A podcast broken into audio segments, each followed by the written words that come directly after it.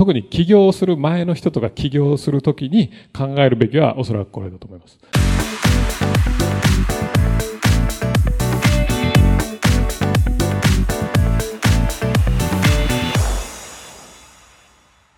まあ10年間でまあいろいろやってきました。まあ、ほ今11年だけども、まあ細かいことは気にするなと。10年と。ね。で、えー、まずマーケティングに関してと経営に関して、あと、まあ、楽しいマインドセットに関してね。その3つ、あの、お話ししていきたいと思いますけども。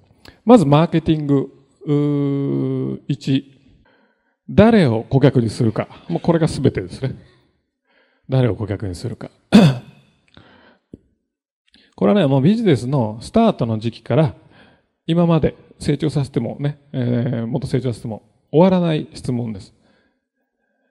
自分の事業は誰を顧客にするのか誰を顧客にしないのか僕自身、その、この会社を始めた理由は、この質問をして始めました。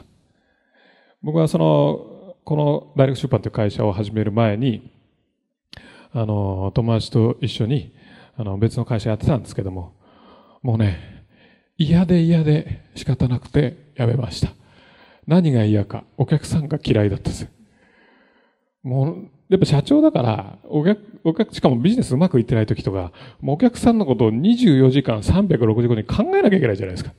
どうすればね、いいかな、どうすればいいかなっていうね。で、責任感もね、感じるし。だけど嫌なんですよ、そいつが。もうこいつの、もうなんかもうね、うん、そうそう、もう鬱になりそうなぐらいのもうストレスで。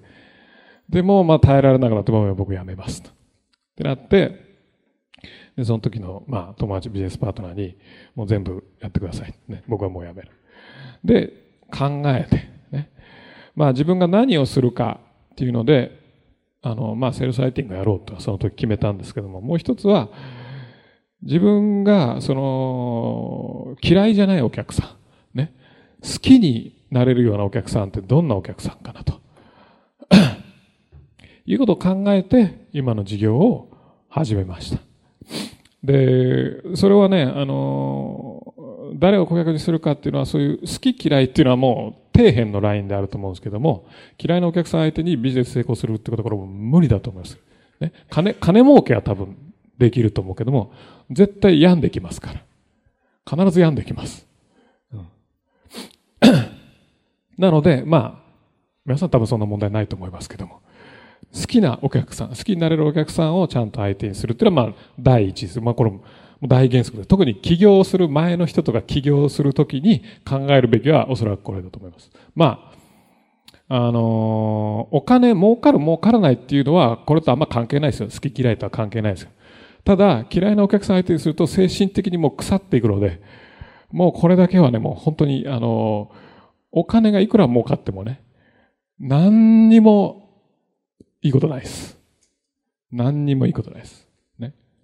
で、さらにビジネスが成長してくるにつれ、またもう一回誰をお客さんにするかっていうのを、あの、もう一回質問し直さなきゃいけないです。というのは、あの、まあ皆さんダイレクトマーケティングやってお客さんのリストがあってどのこのね、あるじゃないですか。そうすると、やっぱお客さんによってね、あの、全く、まあ、例えば、まあここで中小企業の社長みたいなので集めたとするじゃないですか。集めたと。集めたはいいが、全く違う人がそこの中でも集まってるわけですよね。全く違った人がこの中でも集まってて、でビジネス的な観点で言うと、まあここに出てるとおり、80対20というのが強くありますね。ごく少数の20%のお客さんが80%の売り上げを上げてる。残り80%は頭痛の種をまいてると。ね。いうようなことが、えー、ごく普通に起きます。あのー、多分皆さんの中でも、ほぼ皆さん、あの、全員の方に、今現在多分起きてると思います。ただ、それを調べてないから、わかんないです。顧客数が1万人で売り上げが1000万円でした。こういうデータしかないので。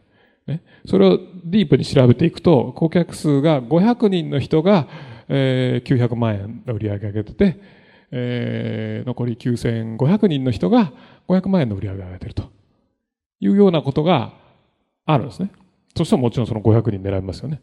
で、500人狙うために、じゃあ500人の具体的なプロファイルは何なのか、500人は誰なのかっていうのをもう一回考えなきゃいけないです。誰なのか。で、そういう人たちが集まるようにもう一回設計し直さなきゃいけないよね。で、これをやっぱ何回も繰り返していく必要があるんです。まあ、これこれよく言うけど、ほんまなんかなとか 思うじゃないですか。まあ、ほんまですよというね、実際に、えっ、とね、まあ、例えばこのザレスポンスでも、えー、なんていうのかな、ロイヤルカスタマーっていうのかな、VIP 顧客っていうのかな、なんかわかんないですけど、僕呼び方ね、えー、ロイヤルカスタマー？で合ってる。ロイヤルカスタマー。ロイヤルカスタマーの人は確か、えー、全体の0.5%ぐらいです。えー、今、ザレスポンスの顧客数っていうのは17万人ぐらい？うん。多分まあ解除とかいろいろ含めると多分15から10、20万人ぐらいでしょう。ね。のレンジだと思いますね。で、0.5%。この間キャンペーンをね、やって調べていくと、どういうことが分かったかっていうと、その0.5%の人が50%の売り上げをもたらしているってことがある20%の人が 80%, 80じゃなくて、0.5が50やと。ね。あ、マジかみたいな。じゃあその0.5をね、なんかいろいろやらないとダメだよね、というのを今更ながら我々は気づくというね。分かっちゃいるけど、みたいなね。で、別の授業でも、あの、まあ、えー、昨日紹介したような経済ニュースとかあんなのもそうです。えっ、ー、とね、大体、えー、もうこれも結構ぴったり来てて、えー、大体、えー、まあ経済ニュース1980円ですっていうので、まあ、えー、取ってる人が、えー、全体のね、10%ぐらいかな。10%ぐらいですね、確か。10万人お客さんがいて1万人が取ってるみたいな、まあそんなのです。で、その1万人、10万人に対して1万人が、まあ、毎回なんかね、えー、商品を売った時にキャンペーンとかした時に売り上げのどれぐらいを占めてるか。予想通り80%です。8割。で、何回も、まあね、皆さんうちのその、あの、メールマガジンを読んでもらってるので分かると思うんですけど、いろんな商品が、あの、キャンペーンが来るじゃないですか。でそれを見てると、何回やってももう同じなんですよ。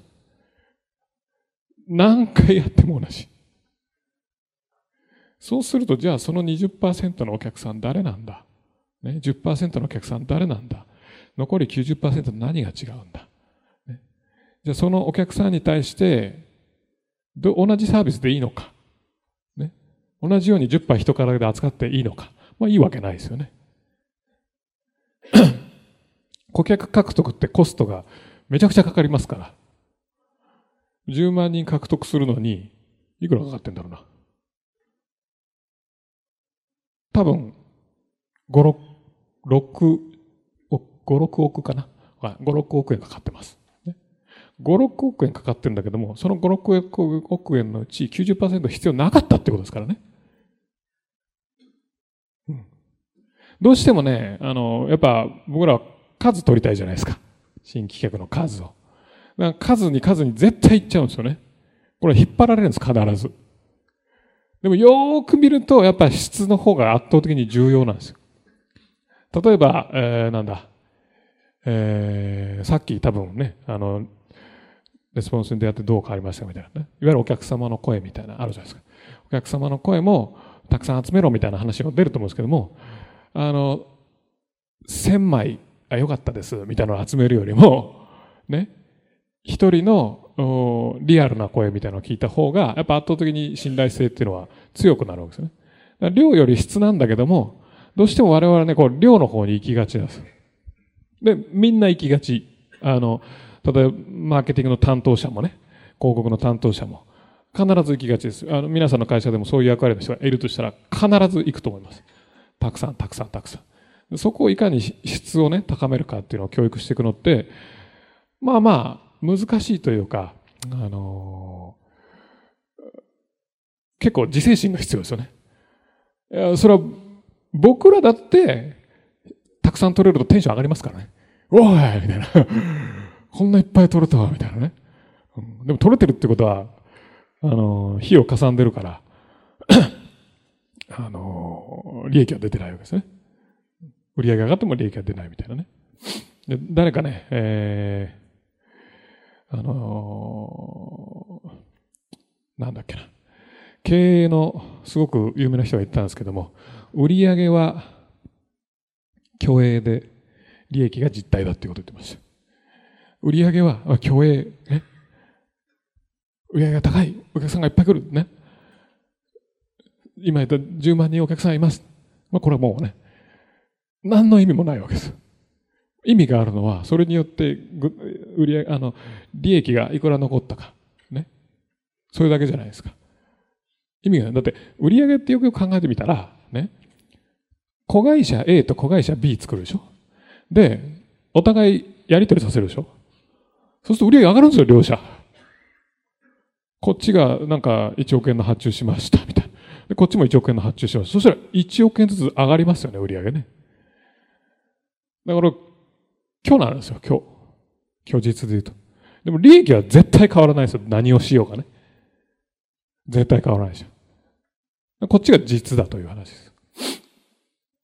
だからまあまあ、誰を顧客にするかっていうのは本当ビジネスのスタートの時点から、今今のね、時点でも必要で、定期的に見直す必要があります。